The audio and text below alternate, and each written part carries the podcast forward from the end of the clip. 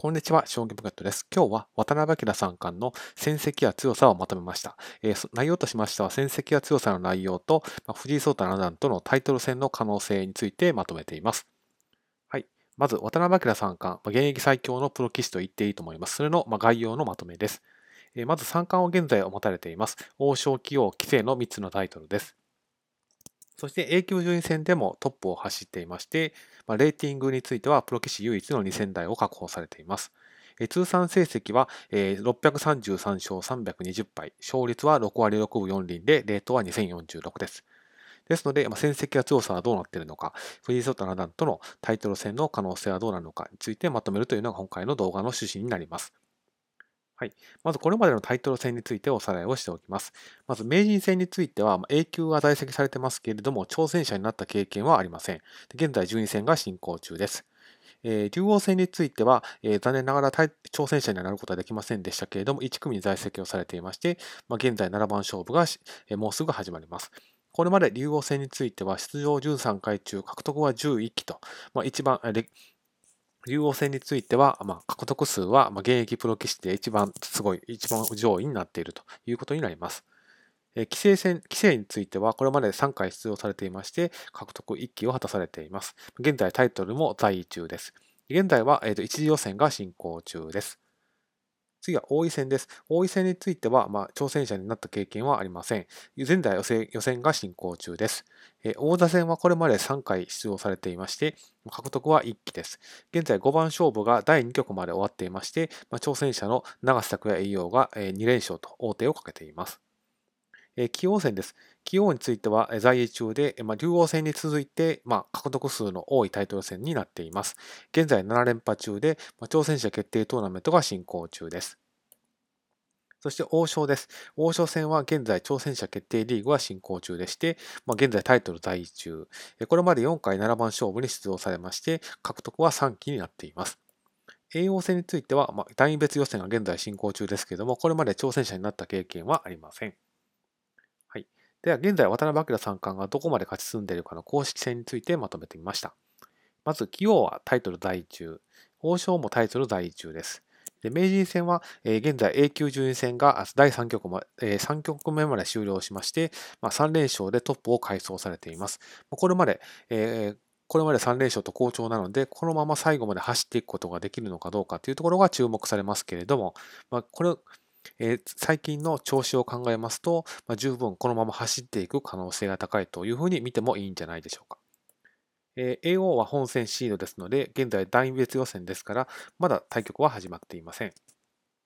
棋聖戦、棋聖は在位中です。王位戦は、えー先日、木村和樹王位の新王位の誕生で幕を閉じましたので、予選が進行中です。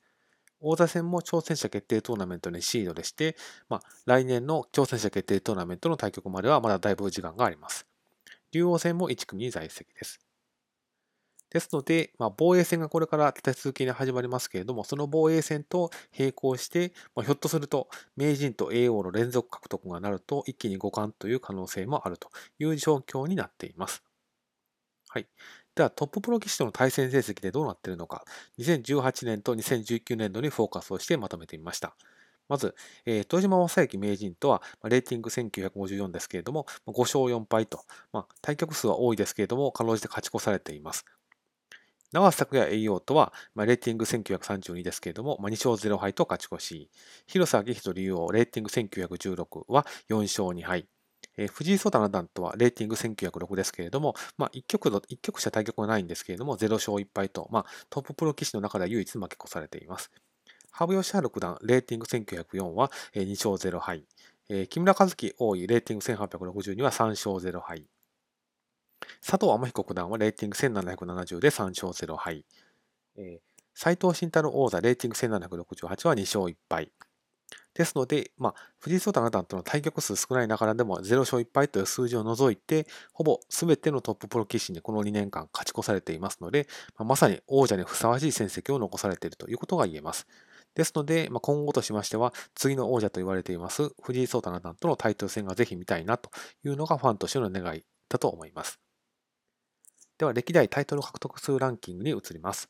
まず一番多いのは、えー羽生善治九段の99期です。その続きが大山康晴15世名人の80期、そして長原誠16世名人の64期、谷川浩二九段の27期と続いていきます。そしてこの後が渡辺明三冠の23期になっています。ですので、それぞれの差を見ると、羽生善治九段と大山康晴15世名人の間は19期、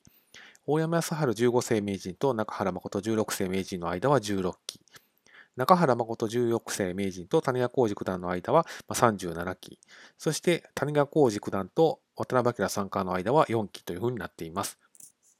ですので、今現在の渡辺明三冠の、ま非常に充実している今の充実ぶりを考えますと、まあね、2020年の早い段階で、ま歴代4位に浮上する可能性が十分考えられると、まそういう状況になっています。では、藤井聡太七段とのタイトル戦の可能性はどうなのかについて次にまとめてみました。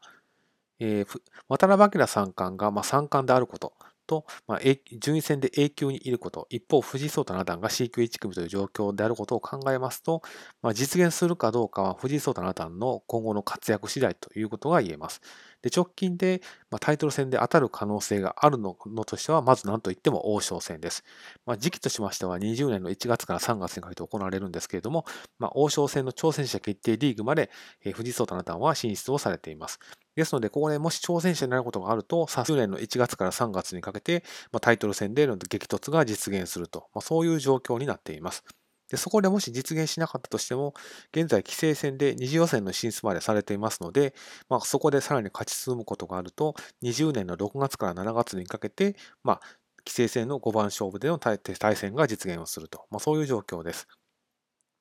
ですので、まあ、初めてトッププロ棋士と集中的に王将戦の挑戦者決定リーグで戦うことになりますので、まあ、そういった王将戦の挑戦者決定リーグでもし充実した戦いぶりを披露するようなことがあると、まあ、一気に2人のタイトル戦の